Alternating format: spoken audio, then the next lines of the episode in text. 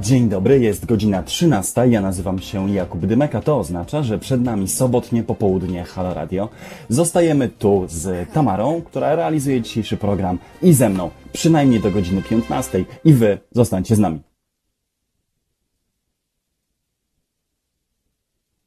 Dzień dobry, jest 13:06, sobota, 1 sierpnia, mamy rocznicę powstania warszawskiego.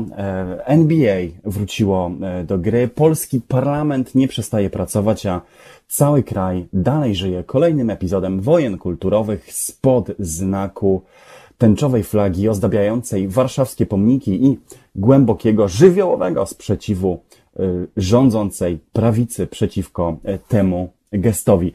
My na te dyskusje nie będziemy dziś marnować specjalnie dużo Państwa czasu, ale na pewno odniesiemy się do reakcji prezydenta Warszawy i niedawnego kandydata na prezydenta Rzeczpospolitej Rafała Trzaskowskiego. Ale zanim o tym i zanim o aktualnościach, które przygotowałem dla Państwa na ten tydzień, zapowiem właściwy temat dzisiejszego programu. Czy korporacje cyfrowe mają się z czego tłumaczyć? Skończył się właśnie kilkadziesiąt godzin temu spektakl z przesłuchaniem Marka Zuckerberga, Jeffa Bezosa, szefów największych korporacji cyfrowych z tak zwanej grupy GAFA, Google, Amazon, Facebook, Apple, w amerykańskim Kongresie. Ci miliarderzy, osoby, które w pojedynkę posiadają więcej pieniędzy i wpływów niż niejedno państwo, spowiadali się przed kongresmenami i kongreswomen w amerykańskim kongresie na Wzgórzu Kapitolińskim w Waszyngtonie z tego, czy nie łamią prawa antymonopolowego, czy wielkość, ogrom i niezwykłe wpływy, jakie mają te korporacje, nie tworzą z nich faktycznych monopolistów w dzisiejszym świecie cyfrowym. Przesłuchanie to było oczywiście o tyle ciekawe, że to właśnie od cyfrowych korporacji zależy dziś to, jak się komunikujemy, jak ze sobą rozmawiamy, jak pozyskujemy informacje, jak kupujemy jedzenie, wreszcie jak planujemy swoje wydatki i umawiamy się na randki. Słowem, ci, którzy kontrolują dziś przepływ informacji, kontrolują zdecydowanie najistotniejszy aspekt naszego codziennego życia. To, co było przedmiotem tego przesłuchania, co kongresmeni i kongresmenki postawili jako problem przed odpowiadającymi szefami korporacji cyfrowych, co z tego wynika, czy amerykański rząd federalny wróci do pomysłu rozbijania monopolii, jak kiedyś. O tym wszystkim porozmawiamy po godzinie 14 z Sylwią Czubkowską, redaktorką naczelną magazynu Spider's Web. Jeżeli nie znacie Sylwii Czubkowskiej, jeżeli nie śledzą Państwo magazynu Spider's Web, to serdecznie i gorąco do tego zachęcam, bo właśnie na ten temat, na temat przesłuchania szefów cyfrowych gigantów przed kongresem, Sylwia napisała niedawno bardzo rzetelny, interesujący i treściwy materiał. Obejrzała całe to wielogodzinne przesłuchanie, a żebyśmy my nie musieli. O jej wrażenia, o to, co działo się przed kongresem i co tak naprawdę to przesłuchanie mówi nam o najbliższej przyszłości nas w cyfrowym świecie, zapytam Sylwię po godzinie 14. Ja też odsyłam wszystkich i zachęcam do lektury tekstu, który wrzuciłem na platformę Substack, tekstu pod tytułem Internet radykałów, o tym, jak internet i demokracja przestały się wzajemnie lubić, dlatego że to też będzie punkt odniesienia do naszej dzisiejszej z Sylwią rozmowy, gdyż obchodzimy coś w rodzaju 10. rocznicy triumfu ideologii, jaką był optymizm cyfrowy. To 10 lat temu świat został zarażony przekonaniem, że dzięki internetowi, dzięki nowym mediom komunikacyjnym, dzięki Twitterowi, Facebookowi czy YouTube'owi demokracja zaszczepi się wreszcie poza światem zachodnim. To były czasy, pamiętamy dobrze, niedoszłej rewolucji przeciwko ajatollahom w Iranie, początek tak zwanej arabskiej wiosny, rozruchy w Hongkongu, który siłą demokratycznej czy zwesternizowanej młodzieży chciał się wtedy bardziej od kontynentalnych Chin uniezależnić. Był to czas wielkich społecznych ruchów, którym wszystkim patronowała taka idea, promowana zresztą mocno przez amerykański Departament Stanu, mówiąca, że demokracja cyfrowa, cyfrowe narzędzia komunikacyjne pomogą się tym społeczeństwom, gdzie jeszcze nie ma demokracji, od swoich reżimów uwolnić. Co 10 lat później się z tą ideą stało, wszyscy wiemy. Wrócimy do tego również za chwilę. Ja zaś wszystkich Was, Państwa słuchających, zachęcam do tego, żeby zabierać głos w odpowiedzi na tytułowe pytanie dzisiejszej audycji. Czy korporacje cyfrowe mają się z czego tłumaczyć? Będę na Was czekał pod numerem telefonu 4822 39 059 22. Jeszcze raz, warszawski kierunkowy i 3922 05922. Pod adresem mailowym teraz@halo.radio i moim dymek@halo.radio i na wszystkich platformach, na których Państwo nas dzisiaj słuchają. Także witam, korzystam z tej okazji, żeby Państwa przywitać. Witam tych na YouTubie, witam tych przed telefonami, witam tych na platformie, na której jesteśmy od stosunkowo niedawnego czasu, czyli na Mixcloudzie, no i wreszcie tych, którzy oglądają nas na Facebooku. Jak zwykle przy takiej okazji nie umyka mi ironia tego, że kolejną godzinę dzisiejszego programu poświęcimy krytyce i namysłowi nad rolą korporacji cyfrowych w naszym codziennym życiu, a program jak co tydzień rozpoczynam od przywitania tych, którzy właśnie dzięki pośrednictwu tych cyfrowych molochów są dzisiaj z nami. Witam Państwa, zapraszam do zabierania głosu, piszcie swoje komentarze i odpowiedzi na tytułowe pytanie dzisiejszej audycji, czy cyfrowe korporacje mają się czego wstydzić na tych wszystkich platformach. To jest sobotnie popołudnie Halo Radio, ja nazywam się Jakub Dymek, zostaję tutaj z Państwem do godziny 15 i z gościnią w drugiej godzinie mojego dzisiejszego programu Sylwią Czubkowską. Teraz Daft Punk i Get Lucky. Słyszymy się za kilka minut. Słuchajcie powtórki programu. Halo Radio.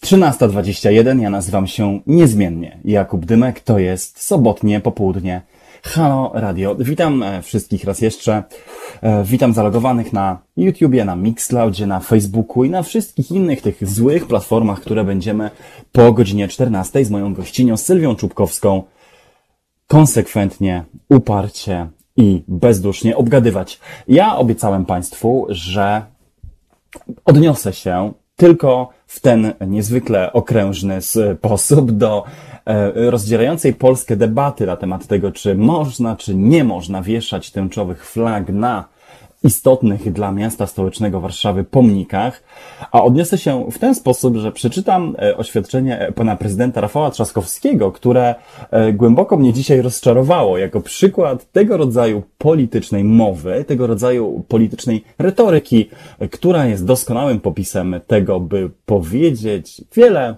i nic zarazem nie powiedzieć. To strategia cokolwiek rzeczywiście bezpieczna, ale bezpieczna na granicy tchórzliwości. Czasami, i tu można wziąć przykład ze mnie, można po prostu nie mówić nic. Tymczasem Rafał Trzaskowski, prezydent miasta stołecznego Warszawy, informuje nas w odniesieniu do głośnej akcji z wywieszeniem tęczowych flag na warszawskich pomnikach, iż w przeddzień rocznicy Powstania Warszawskiego wszyscy powinniśmy poddać się zadumie i wysłuchać oraz zrozumieć słowa powstańców. Wzruszające oficjalne apele o godne uczczenie rocznicy, o to, aby nie obrażać i nie wykluczać nikogo, płyną do nas z ust bohaterek i bohaterów. Nie ma lepszego i ważniejszego momentu niż ten, żeby apelować o szacunek dla uczuć, poglądów, wyznania i opinii każdego człowieka. Dziś opinia publiczna, a szczególnie media, żyją wywieszonymi przedwczoraj na warszawskich pomnikach tęczowymi flagami.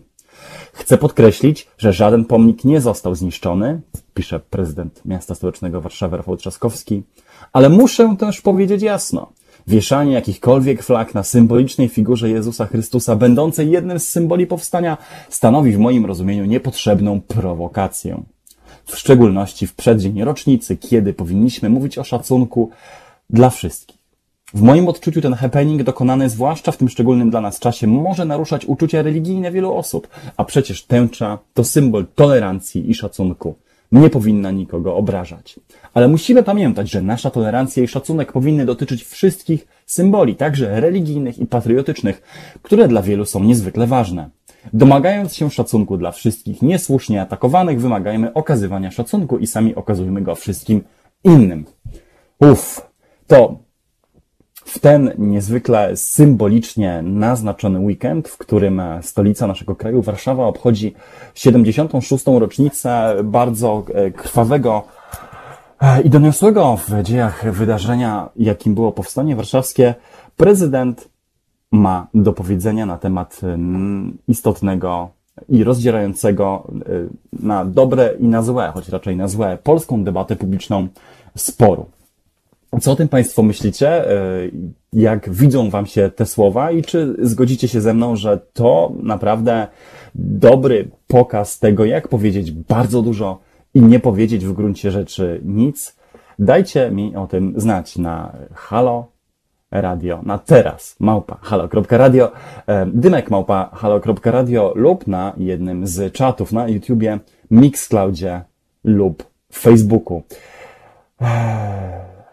Tak, to tyle. A o powstaniu dzisiaj nie będziemy mówić, dlatego że po pierwsze będzie jeszcze wiele okazji do tego, żeby dzisiaj do obchodów i rocznicowych uroczystości się na antenie Halo Radio odnieść, to po pierwsze, a po drugie dlatego, że cały dzisiejszy dzień i cała właściwie mam wrażenie powyborcza, cały czas po wyborach prezydenckich jest tak naprawdę w moim przekonaniu okresem niezwykle przesyconym dyskusją o symbolice właśnie i dyskusją, która nabrała niezwykle rytualnego kształtu. Dyskusją, w której wydaje się, że wszyscy są w stanie wyłącznie rewindykować, powtarzać i ugruntowywać poglądy i opinie, które wygłosili już w przeszłości niejednokrotnie, a debata ta, na przykład o Powstaniu Warszawskim właśnie, po prostu toczy się już z góry wyznaczonymi kolejnami. Wydaje się, że w okolicach 70. rocznicy, 5 lat temu, tak naprawdę cały porządek tego, jak o powstaniu rozmawiamy, co o nim myślimy, jak wyglądają opinie i linie sporu, zostało już określone w gruncie rzeczy. Lewica dzięki kilku książkom, dyskusjom panelowym i fali publicystyki swoje stanowisko określiła. Prawica ta bardziej konserwatywna spod znaku Prawa i Sprawiedliwości, Lecha Kaczyńskiego i tak zwanych muzealników, czyli środowiska, które w ogóle doprowadziło do powstania Muzeum Powstania Warszawskiego w stolicy, oczywiście swoje zdanie wyraziło dużo wcześniej i ugruntowało swój pogląd. Uczyniło zresztą z powstania przez pewien czas, nie wiem czy pamiętacie Państwo takie czasy, w ogóle centralny punkt mitologii Prawa i Sprawiedliwości. Dzisiaj to już oczywiście historia zamierzchła, bo Prawo i Sprawiedliwość skupia się na zupełnie innych historycznych rocznicach i okolicznościach, jak na przykład kulcie żołnierzy wyklętych, który zresztą kult czy pamięć o polskim państwie podziemnym i Armii Krajowej zastąpił. I to zastąpił na gorsze. A centrum wreszcie, wracając do dyskusji o powstaniu, także gdzieś tam wówczas w okolicach rocznicy 70. określiło swój pogląd, swoje stanowisko wobec powstania tam, gdzie centrum zazwyczaj je wyznacza, czyli pośrodku, z szacunkiem do heroicznego i straceńczego gestu powstańców, ale także z pamięcią tragedii tego wydarzenia i szacunkiem dla ofiar, dla cywilnych ofiar powstania, których było ponad 200 tysięcy. No i tak, gdy wszyscy wyrazili swoje opinie, gdy ta podzielona na trzy tercje debata o wydarzeniach sprzed 70 ponad lat się domknęła, nic nowego powiedzieć, jak się wydaje, nie sposób, bo w tej symbolicznej gonitwie nawet Jeden fakt to, że powstanie upamiętnić jakoś w przestrzeni publicznej trzeba, nie jest ani punktem zgody, ani motorem tego, żebyśmy debatę, rozmowę, polityczny spór w cywilizowanych ramach pchali do przodu. Bo i dziś, 1 sierpnia, przywódcy różnych stronnictw politycznych, różne środowiska w Polsce raczej biją się o to, gdzie upamiętniać i jak upamiętniać 1 sierpnia, o to, kto ma do niego prawo, to istotny spór, i wreszcie jak o nim mówić. Ale nie robią tego obok siebie, nie robią tego razem, ale wyłącznie obok siebie i w debatach dalece poprzecznych, czego osobne składanie kwiatów i osobne uroczystości organizowane przez partie polityczne, samorząd, a wreszcie rząd są najlepszym dowodem. To tyle ode mnie. Pisze na Mixcloudzie Lady Devita. Ja nie celebruję masowej śmierci, nie należy celebrować, należy opłakiwać. I to jest głos, do którego nie jest mi daleko, to prawda, ale też dlatego nie użyłem słowa celebrować. Użyłem słowa upamiętnić. To jest chyba coś innego niż celebracja, choć ma Pani oczywiście w tym sensie rację, że w Polsce mamy tą niebezpieczną predylekcję do fetowania tragicznych rocznic i powstania narodowe, te, które zakończyły się hekatombą, klęską i geopolityczną porażką, także niestety należą do tych rocznic, które w Polsce nie upamiętniamy, a fetujemy. A przynajmniej do niedawna mieliśmy te tendencje. Piszecie też Państwo, że to tłumaczenie się ze wszystkiego, daje znać Pan Grzegorz Szafrański, już tylko mnie wkurza. Człowiek walczy, żeby go nie spuścili do kanału, a oni się martwią o pomniki. No to ten komentarz do wypowiedzi prezydenta miasta stołecznego Warszawy Rafała Trzaskowskiego. Pan Janusz Agapit, to już trzecia i ostatnia wypowiedź na temat stanowiska prezydenta Warszawy, pisze: słowa ciekawe w połączeniu z gminami z zakazem LGBT. Niesmaczne. Akceptacja tak, ale tylko moja. Konkluduje pan Janusz. A mnie pozostaje powiedzieć, drodzy Państwo, że ta dyskusja mogłaby być interesująca, mogłaby być twórcza, mogłaby być lepsza. Gdyby nie to, że naprawdę oprócz tego, że walczymy o symbole dziś i głównie o nie się spieramy, to są tu także życia na szali i w tej sytuacji oczywiście pryncypializm, także ze słusznych powodów, bierze górę i trudno iść na kompromis, gdy czasami bywa to kompromis pięści z nosem. Z drugiej zaś strony, bez woli kompromisu czy bez próby zrozumienia argumentów, także takich, które wydają nam się być krzywdzące, tak jak argumenty tych, którzy dziś mówią, że to ich jednak oburza, też dyskusji być nie może, bo cóż z tego, że zadowolimy się wzajemnym niezrozumieniem i przekonaniem, że po tej drugiej stronie nieodmiennie muszą stać barbarzyńcy. To tyle w kwestii mojego kazania na ten temat. Do rozmowy o tym, czy korporacje cyfrowe mają się z czego tłumaczyć, i do rozmowy o roli internetu, nowych platform komunikacyjnych i cyfrowych gigantów we współczesnej demokracji wrócimy za kilka minut. Ja zostawiam Was z Billem Withersem i Lovely Day. To jest powtórka programu. Halo Radio. Gadamy i trochę gramy.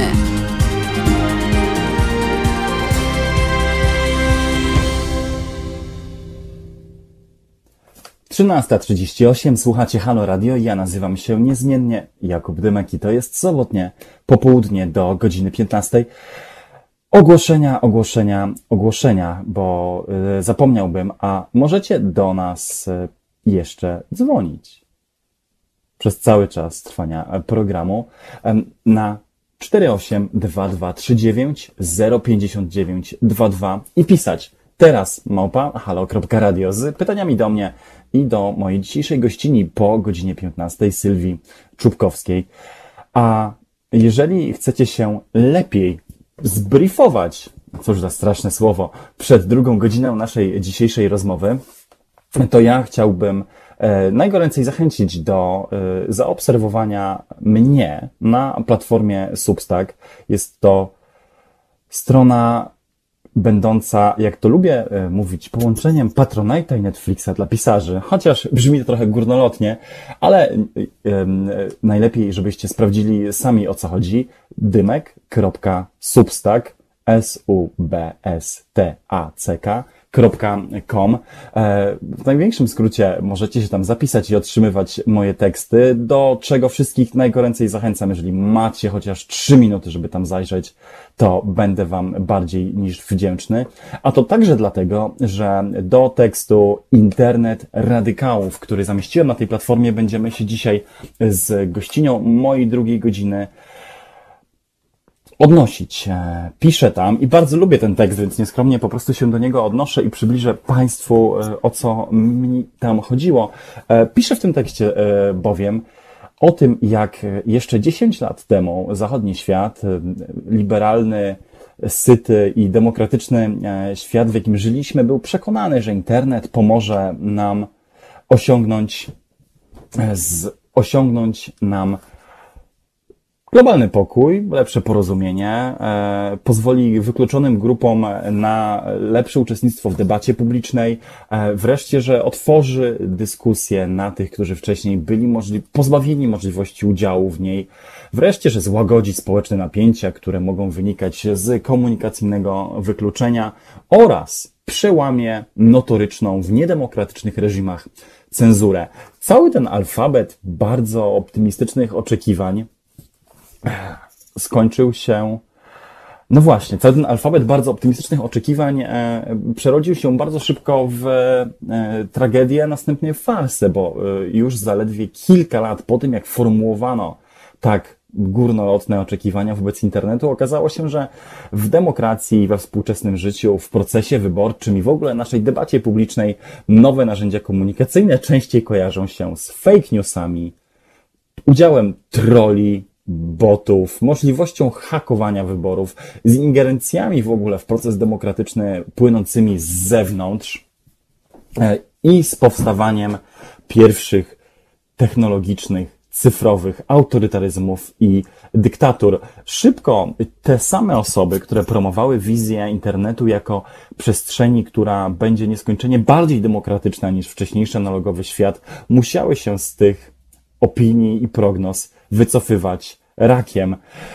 Także dlatego, że jak to zazwyczaj bywa, to reżimy autorytarne i to państwa, które nie są skrępowane gorsetem praw człowieka i poszanowania dla praw obywatelskich, odkryły nowe możliwości wykorzystywania tych samych technologii do zwiększonego nadzoru, kontroli, inwigilacji obywateli, a wreszcie do siania bardzo skutecznej, zindywidualizowanej, dopasowanej do odbiorców propagandy. I to też się stało.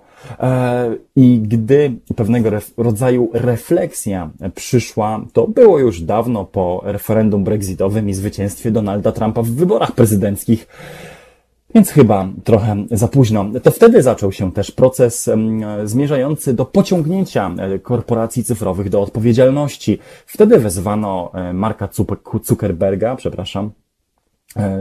czy ludzi z niesławnej firmy Cambridge Analytica, która pozwalała, stosując tak zwane metody psychometrii, stosować komitetom wyborczym propagandę dostosowaną do psychologicznych słabości wyborców, innymi słowy uderzającą w ich czułe punkty i będącą dużo skuteczniejszym sposobem na masową manipulację.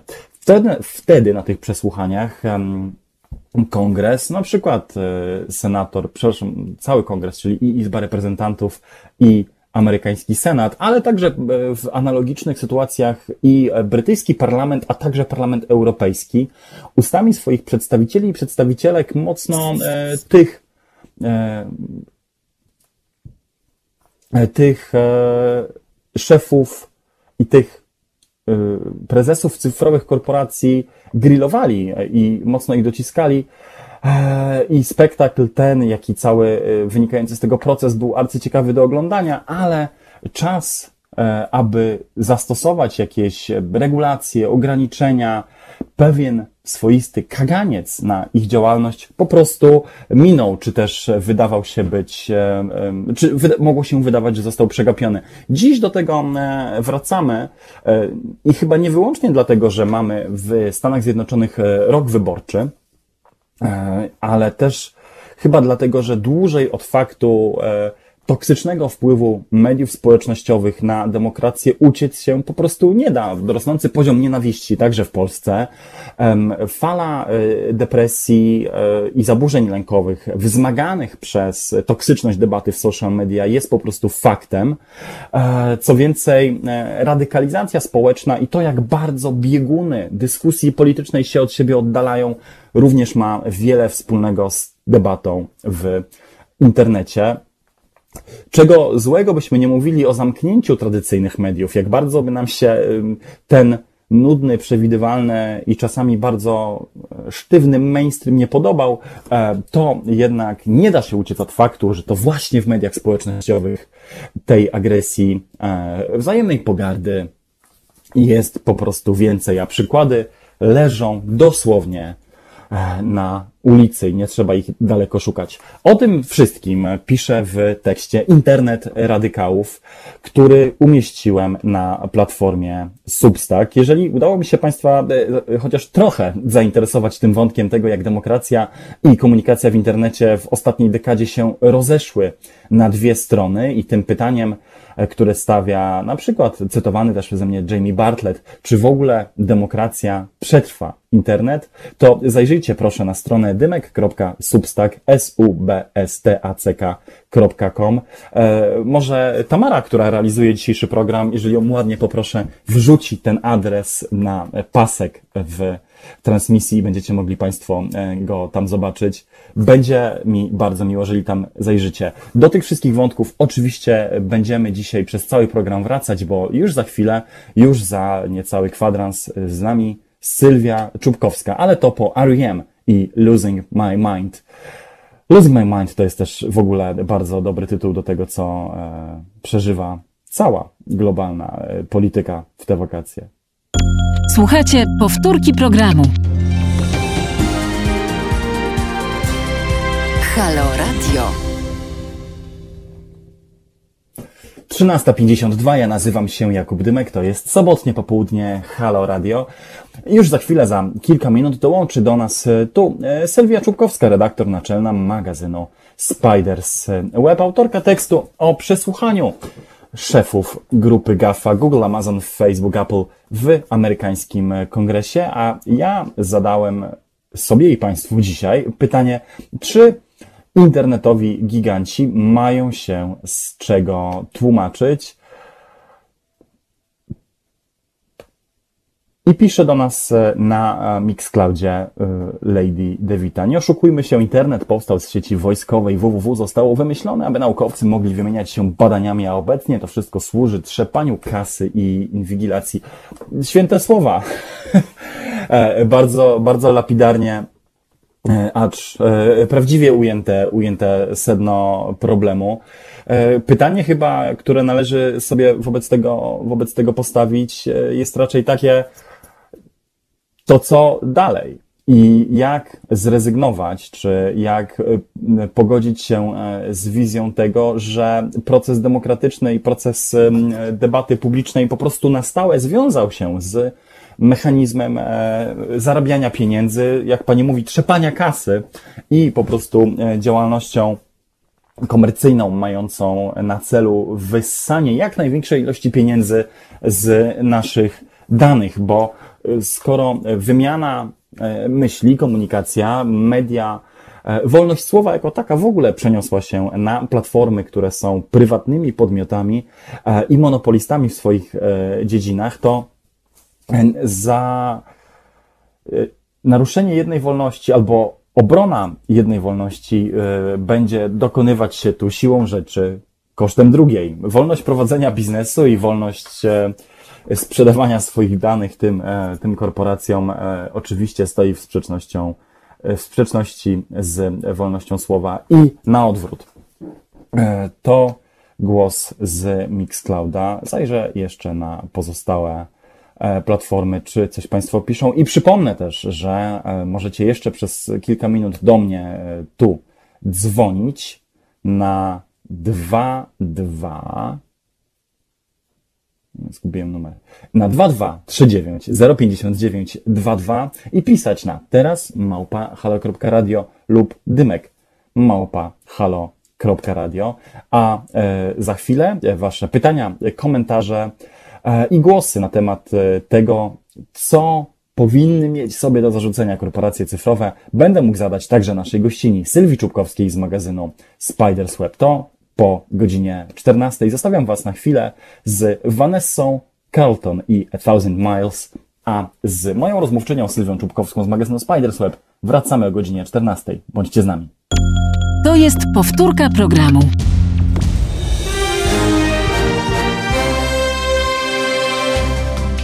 Halo Radio. Pierwsze medium obywatelskie.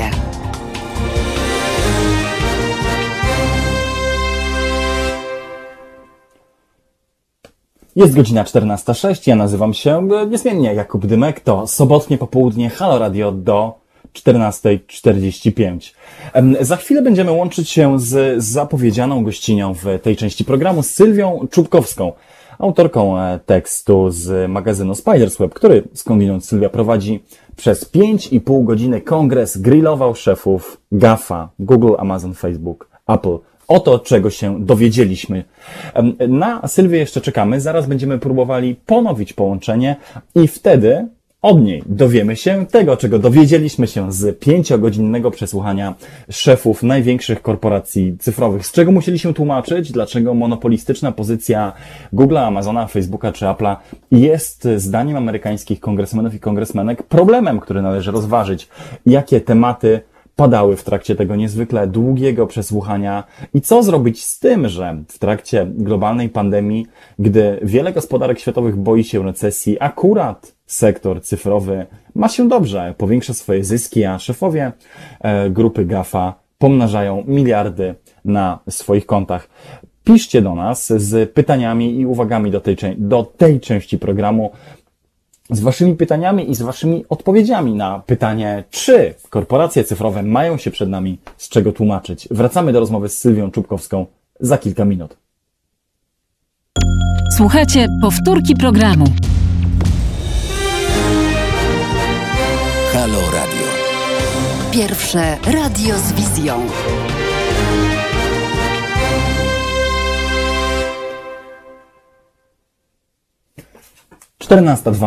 Jakub Dymek, sobotnie popołudnie Halo Radio i witam na antenie zapowiedzianą gościnię drugiej części naszej dzisiejszej audycji. Sylwia Czubkowska, redaktorka naczelna magazynu Spider's Web. Halo, czy się słyszymy?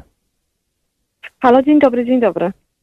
Cześć, doskonale Cię słyszę, dobrze, że jesteś z nami. Wiem, że odrywam Cię od arcypoważnych weekendowych obowiązków, więc od razu przejdę do sedna. Powiedz nam, co działo się w tym amerykańskim kongresie, że aż postanowiłaś obejrzeć całe przesłuchanie na żywo i je dla nas opisać. Działo się dużo więcej, niż można by się było spodziewać. To znaczy, to nie było pierwsze przesłuchanie już najważniejszych ludzi związanych z cyfryzacją, z tak zwanymi big techami, ale to było bardzo ważne przesłuchanie. Po pierwsze dlatego, że rzeczywiście po raz pierwszy zjawili się wszyscy z tej wielkiej czwórki, ze słynnej gafy, czyli Google, Facebook, Amazon i Apple, bo do tej pory szef Amazona, czyli Jeff Bezos, odmawiał stawienia się na przesłuchania. Tym razem udało się prawnikom kongresu go namówić, ściągnąć. Po drugie, tak ważne były te zeznania, tak ważne było to przesłuchanie, bo jest to pewnego rodzaju przesłuchanie kończące długi, trwający ponad rok śledztwo prowadzone przez Kongres amerykański, śledztwo przeciwko właśnie 4 wymienionym firmom, też w sprawie na razie 4 wymienionych firm, zarzutów o działania związane z budowaniem monopoli. Więc to przesłuchanie było niezwykle ciekawe. Niezwykle ciekawe, bo tym razem w przeciwieństwie do poprzednich przesłuchań było słychać i było widać, że kongresmeni byli świetnie do niego przygotowani. Oczywiście nie wszyscy, ale w ogromnej części. To też znaczy świetnie przygotowani. Mhm. O co pytano właśnie? Z czego się tak dobrze kongresmeni i kongreswomen zbriefowali? Co było tutaj przedmiotem pytań? No właśnie, tym razem nie pytano już tylko tak jak przy poprzednich na przykład zeznaniach Marka Zuckerberga po aferze Cambridge Analytica, taki dosyć głośny, tak, bo to pierwszy raz był wzywany szef dużej technologicznej firmy przez kongres. Nie pytano, że jeśli takie podstawy trochę, tak jak działa internet i dlaczego te firmy zbierają dane o swoich użytkownikach i dlaczego nimi handlują, to nie jest prawdą, bo nie handlują. Tym razem było widać, że została odrobiona praca domowa, nawet więcej niż odrobiona praca domowa. Było widać wielomiesięczne śledztwo, dotarcie do wewnętrznych dokumentów tych firm, takich wewnętrznych dokumentów jak chociażby korespondencje mailowe pomiędzy Markiem Zuckerbergiem a jego podwładnymi. I widać było, że kongresmeni szukają konkretnych haków. To znaczy nie skupiają się już tylko na opowiadaniu, że mamy problem, mamy ogromne firmy, które mają taką władzę i takie możliwości finansowe, że stają się pewnego rodzaju konkurencją dla państwa, tylko wskazywano, gdzie są te problemy. Oczywiście część kongresmenów, między innymi republikanie, uderzała w takie bardziej populistyczne to, tak? I dopominała się kwestii chociażby blokowania i tak zwanej cenzury w mediach społecznościowych. I to są cały czas, żeby było jasne, to są bardzo ważne tematy, tylko to nie tych tematów dotyczy śledztwo, to nie tych tematów dotyczy postępowanie prowadzone przez kongres. Więc obok takich prostszych, bardziej populistycznych, bardziej takich dla spółodbiorcy, pytań były konkretne pytania na przykład o to, dlaczego Facebook zdecydował się kupić Instagram w 2013 roku. I tutaj wyciągnięto maile Zuckerbergowi, których on tłumaczył swoim podwładnym, że to jest po prostu konkurencja dla Facebooka i największym plusem startupów jest to, że można je kupić. A takie działanie, no to jest działanie na szkodę konkurencyjności, tak to było, tak? Dopytywano się Bezosa, jak wygląda funkcjonowanie Amazona względem jego partnerów, to znaczy małych sprzedawców, tak? Czy oni są faktycznie traktowani fair? I nie wystarczyło, że Bezos mówił tak, oczywiście, że dbamy tam o konkurencję, najważniejsze są nasi klienci, a w ogóle to wszystko dla naszych klientów, tylko wskazano konkretne sprawy i to była sprawa w prawie 10, ponad 10 lat z takiego specjalistycznego sklepu z pieluchami amerykańskiego, który Amazon uznał za na tyle ważny, zresztą działkę, czyli handel asortymentem dla dzieci na tyle ważną, że zaniżał ceny pieluch u siebie, tak bardzo zaniżał, że ten sklep musiał w którymś momencie poddać i został kupiony przez Amazona. Więc było to niezwykle ciekawe 5,5 godziny, bo pokazało, że to już nie jest taka zwykła polityczna nawalanka, tak? To tutaj widać ewidentnie, że politycy, przynajmniej amerykańscy, zaczęli odrabiać pracę domową i rzeczywiście występować w obronie swoich obywateli / konsumentów. Ale jeżeli, zapytam trochę przewrotnie, jeżeli skutkiem tych monopolistycznych praktyk jest to, że ceny towarów konsumpcyjnych maleją albo dostęp do usług jest w ogóle darmowy, to jak powiedzieć tym samym obywatelom, że to ma być dla nich problem? No właśnie, tutaj tak naprawdę widać ogromny postęp w ogóle w myśleniu na temat regulacji. Dlatego, że jeszcze kilka lat temu to, o czym mówisz, czyli te argumenty ceny, czy też właściwie darmowości albo bezpłatności pewnych usług, byłyby podstawowym argumentem do zwijania w ogóle zarzutów dotyczących monopoli. Tym razem jednak nam się zmieniła trochę perspektywa przez te kilka lat. Widzimy trochę inaczej funkcjonowanie rynków i też widzą inaczej funkcjonowanie tych rynków legislatorzy amerykańscy i prawnicy. I zaczęli odwoływać się nie do ceny, ewentualnie zawyżanej na przykład przez monopol, bo tak widzimy, tak rozumiemy monopole, że kiedy pojawia się monopol, zaczyna zawyżać ceny, tylko do psucia jakości pewnych produktów albo usług. skoro nie ma konkurencji, to na przykład może się okazać, że gorszą jakością jest słabsza ochrona prywatności. I dokładnie takich argumentów użyto. To jest duża zmiana i taki ewidentnie hak prawny na te wielkie korporacje. Co leży u końca takiego śledztwa? Czy możemy spodziewać się, że w ogóle retoryka rozbijania monopolii, a nawet idąc dalej, faktyczne działania rządu federalnego w stronę rozbicia tych monopolii będą leżały u końca tej drogi, będą przyszłością tego rodzaju postępowań, czy to jest trochę myślenie życzeniowe na dzień dzisiejszy? Jeszcze rok temu bym mówiła, że tak, że rzeczywiście, abstrahując oczywiście od mniejszej wiedzy, mniejszej świadomości może legislatorów amerykańskich, ale jeszcze rok temu, 2 lata temu, byłabym bardziej przekonana, że jeżeli dorwą dobre argumenty i znajdą te prawne kruczki, to mogą się decydować na działania związane z rozbijaniem monopolii. Ale dzisiaj jesteśmy w takiej sytuacji, to znaczy w środku pandemii i w środku, co bardzo ważne, coraz silniejszej zimnej wojny technologicznej amerykańsko-chińskiej, że równolegle obok myślenia o rozwijaniu monopolii, czyli ochronie konsumenta amerykańskiego, ale nie tylko, ale kluczowego jednak dla amerykańskich, Kongresu Amerykańskiego, mówimy o amerykańskim obywatelu, ale równolegle do tego jest drugi problem, bardzo sprytnie zresztą podnoszony przez kolejne cechy, problem wzrostu wagi chińskiej konkurencji. Nie bez powodu tam Zuckerberg w którymś momencie mówił, że przecież oni mają konkurencję TikToka, tak? TikToka. Na tym przesłuchaniu Bezos wprawdzie nie używał argumentu Alibaby, ale Amazon wielokrotnie podkreśla, że wcale nie jest taką dużą korporacją, że ma ledwie 3% światowego handlu, a taka Alibaba to rośnie. Tak, Alibaba, czyli chiński właściciel słynnego AliExpress, również bardzo popularnego w Polsce. Więc w tej obecnej sytuacji geopolitycznej argument na naszym rozbiciu może głównie zyskać przemysł chiński, równa się tak naprawdę Chińska Republika Ludowa czy Komunistyczna Partia Chin, może być bardzo ważnym argumentem w dalszym myśleniu pro-technicznym. Ja nie wiem, bo nikt tak naprawdę do końca nie wie, jakie będą decyzje tamtejszej legislatywy, tamtejszych polityków. Mhm. Ja wiem, że nie to było głównym przedmiotem samego postępowania i przesłuchania, ale powiedz, czy tam się pojawiały też wątki tego, jaki wpływ na debatę publiczną po prostu w Stanach Zjednoczonych i w całym świecie Zachodu, który korzysta z tych platform, ma polityka koncernów z grupy GAFA? Oczywiście, że były takie pytania, one się musiały pojawić z powodów nawet niekoniecznie związanych właśnie z samą tematyką postępowania tego śledztwa. Musiały się pojawić, bo po pierwsze jesteśmy też w środku kampanii prezydenckiej Stanów Zjednoczonych, więc to budzi po prostu bardzo dużo zainteresowania, również dlatego, że to są bardziej zrozumiałe dla odbiorców tematy.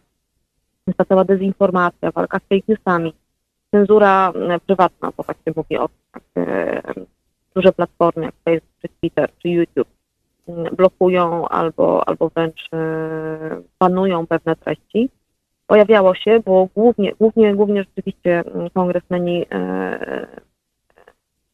związani z prezydentem Trumpem zadawali te pytania, mniej lub bardziej udolnie.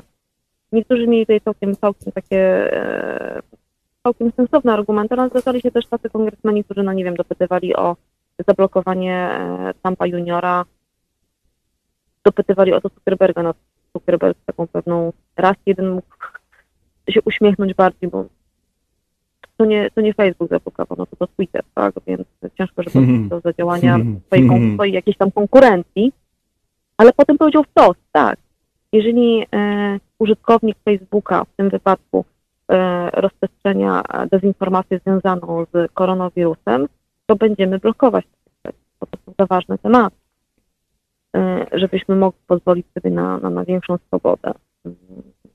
Więc pojawiały się takie pytania, było ich sporo, ale z odpowiedzi na te pytania niespecjalnie coś nowego wynikło. Tak? To było raczej ważniejsze, tutaj było zadanie pytania niż oczekiwanie odpowiedzi. Takie podkreślenie, że my tutaj widzimy i uważamy, że ta bardziej konserwatywna, prawicowa część sceny politycznej jest z jakichś powodów teoretycznie w domniemany sposób źle traktowana przez platformy cyfrowe. Nie ma żadnych, żeby było jasne, nie ma żadnych dowodów, że częściej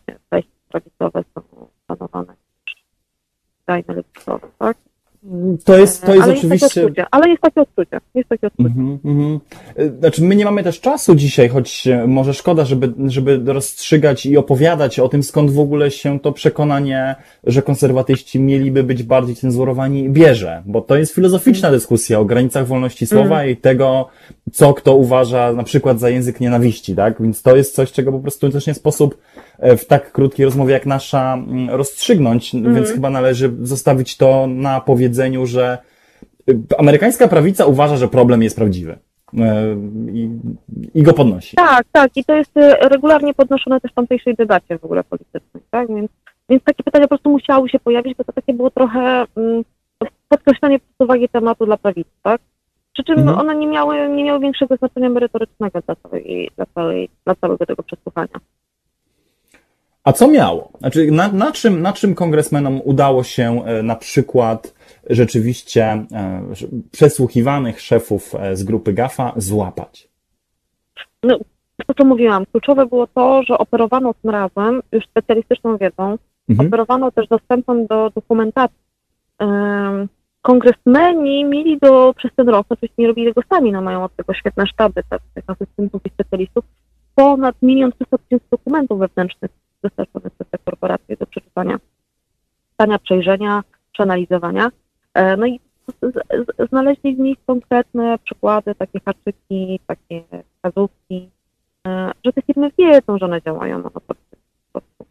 Można oceniać etykę takiego działania. W tym momencie Zuckerberg właśnie a propos tego zakupu Netflixa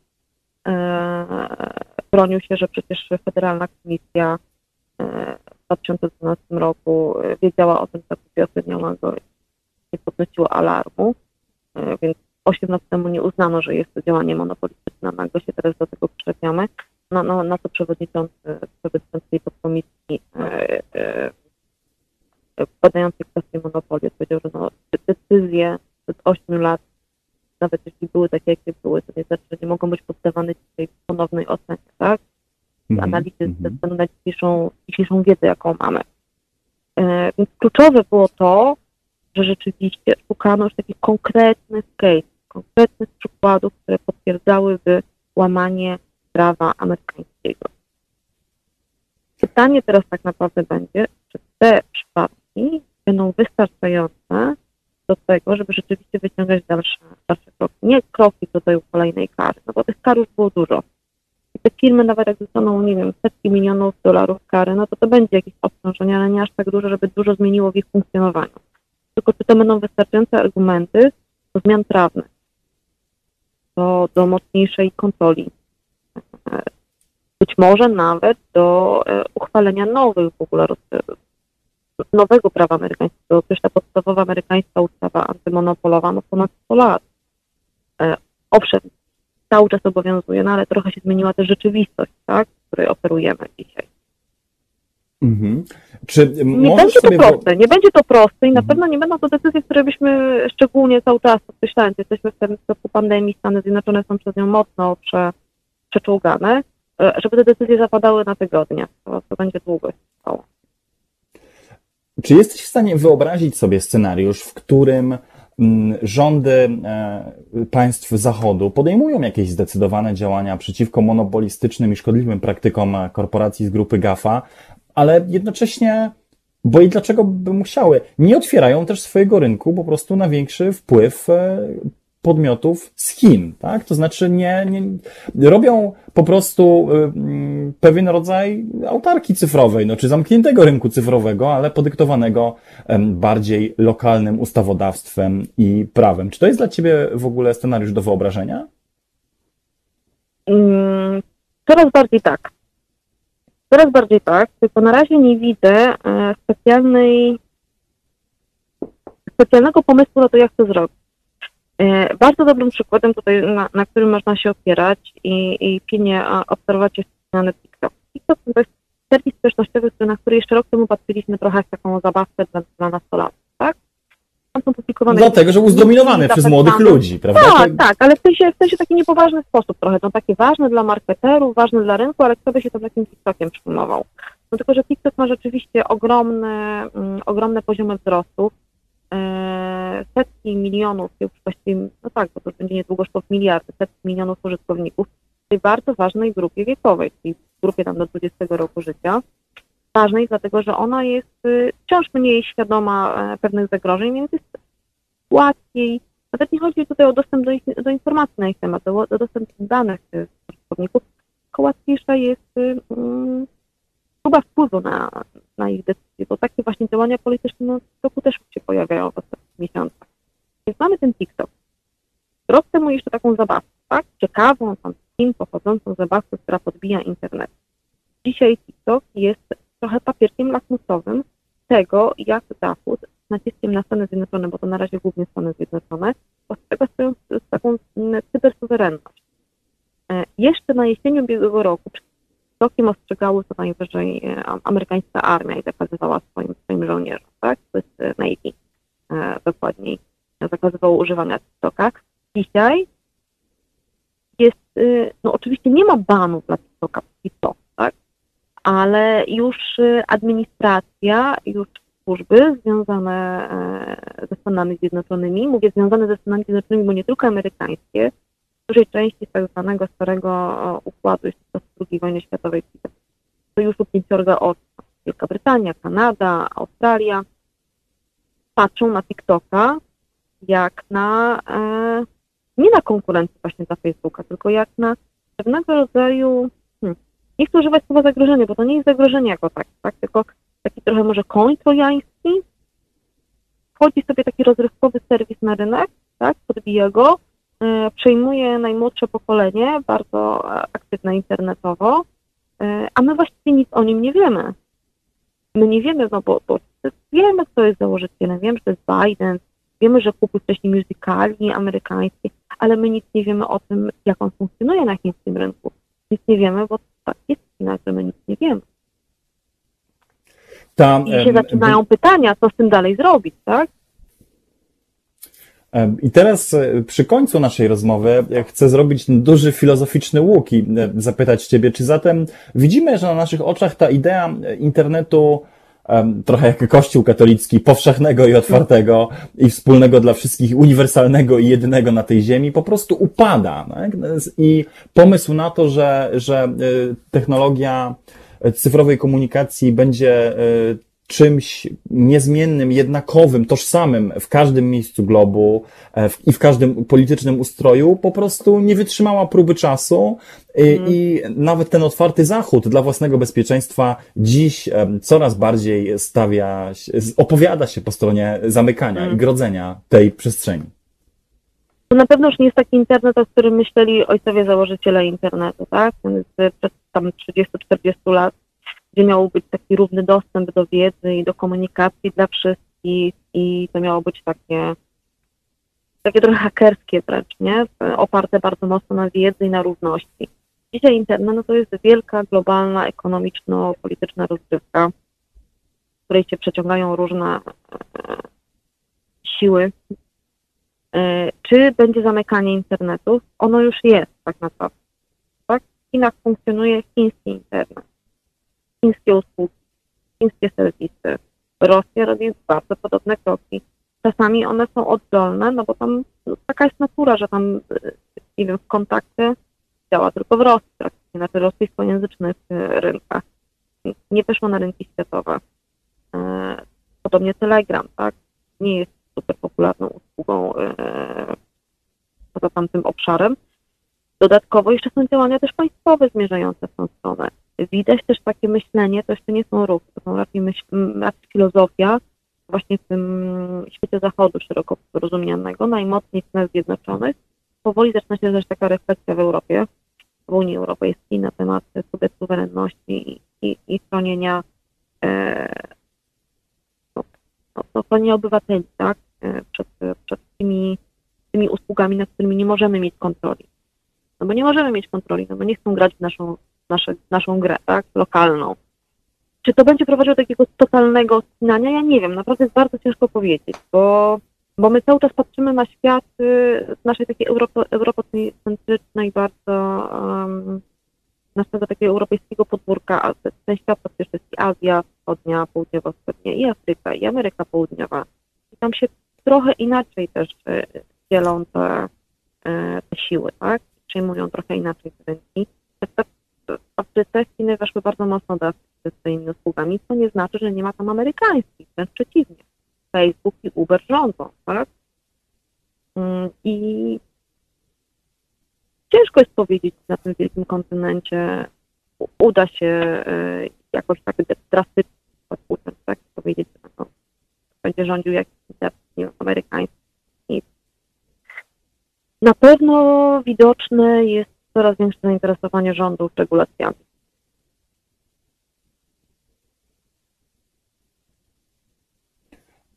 Ale czy jesteś jeszcze? Halo, halo? Jestem.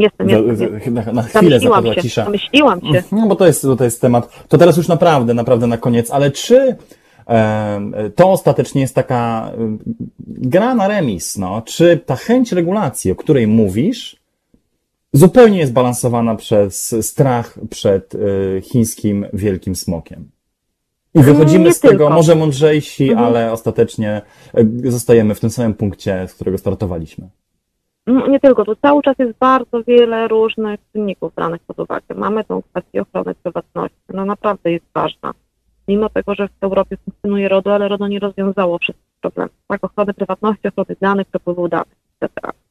Mamy kwestie podatkowe, o których też nas troszeczkę zapomnieliśmy w Europie, ale które w którymś momencie wyrosną, czyli opodatkowanie wielkich korporacji cyfrowych, tak? Mamy kwestie właśnie stricte geopolityczne, Stany Zjednoczone wytyczne dwie różne wizje funkcjonowania społeczeństw również w internecie. Mamy kwestie ochrony lokalnych interesów, lokalnych biznesów również, tak? Lokalnych platform. My zapominamy, ale my mamy, nie wiem, Allegro w Polsce, tak?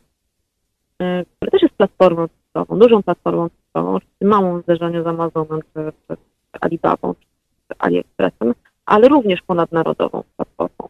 Jesteście bardzo wiele różnych, a jeszcze dochodzi oczywiście do dezinformacji, dezinformacja na wielu różnych poziomach.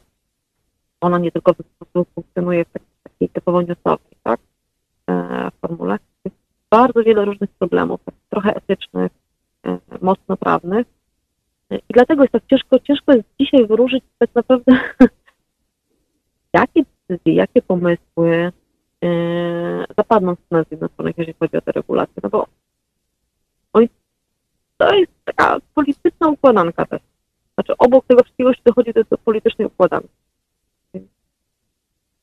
Myślę, że ja mam takie poczucie, że raczej nie zapadną żadne decyzje przed wyborami prezydenckimi. No i to jest kalkulacja tyleż bezpieczna, co mam wrażenie trafna. Bardzo Ci, Sylwio, za Twój czas i za tę rozmowę dziękuję. Bardzo dziękuję. Ja przepraszam za spóźnienie, ale jak zawsze technologie. Technologie krzyżują, a przede wszystkim krytyczne rozmowy o technologiach. No i czy to nie jest spisek? Była z nami Sylwia Czubkowska, redaktorka naczelna magazynu Spider's Web. Jej tekst, o którym tutaj też mówiliśmy, przez 5,5 godziny kongres grillował szefów GAFA o to, czego się dowiedzieliśmy, znajdziecie w magazynie spidersweb.pl. Dziękuję Ci, Sylwia. Bardzo dziękuję. A my, drodzy Państwo, drodzy słuchacze i słuchaczki, zbliżamy się do końca dzisiejszego sobotniego spotkania. Mam nadzieję, że czujecie się odrobinę bogatsi o wiedzę po rozmowie z Sylwią Czubkowską. Wiedzę na temat tych samych platform, na korzystanie z których, słuchając również Halo Radio, jesteśmy tymczasowo skazani. Kongres przesłuchiwał szefów grupy GAFA. Co wiemy, a czego nie wiemy, powiedziała nam po tym 5,5 godzinnym przesłuchaniu Sylwia Czubkowska. A ja a propos uniezależniania się od dyktatu monopolistów. Przypomnę tylko, że możecie Państwo wspierać Halo Radio, pierwsze medium obywatelskie, które, aby wydawać codziennie programy na żywo, w tym także ten program ze mną, polega na Waszych dobrowolnych wpłatach. Jak możecie pomóc Halo Radio? Gdzie możecie przekazać darowiznę, wesprzeć nas na którejś z platform patronackich lub w dowolny inny sposób, na przykład kupując kubeczek albo paczkę kawy, dowiecie się na halo.radio/wspieraj. Ja nazywam się zaś Jakub Dymek, to było sobotnie popołudnie Halo Radio. Moje teksty znajdziecie na platformie Substack. dymek.substack.com, w tym także tekst, o którym dzisiaj mówiliśmy i nawiązywaliśmy do jego tez w rozmowie z Sylwią Czubkowską pod tytułem Internet Radykałów. To wszystko na dzisiaj. Dobrej soboty, dobrego weekendu, bawcie się bezpiecznie. W imieniu własnym Halo Radio i Tamary, która realizowała dzisiejszy program, wszystkim Państwu bardzo dziękuję i zostawiam z Mariuszem Gzylem i resztą programów w dzisiejszej sobotniej ramówce. Bądźcie z nami. Dobrego weekendu.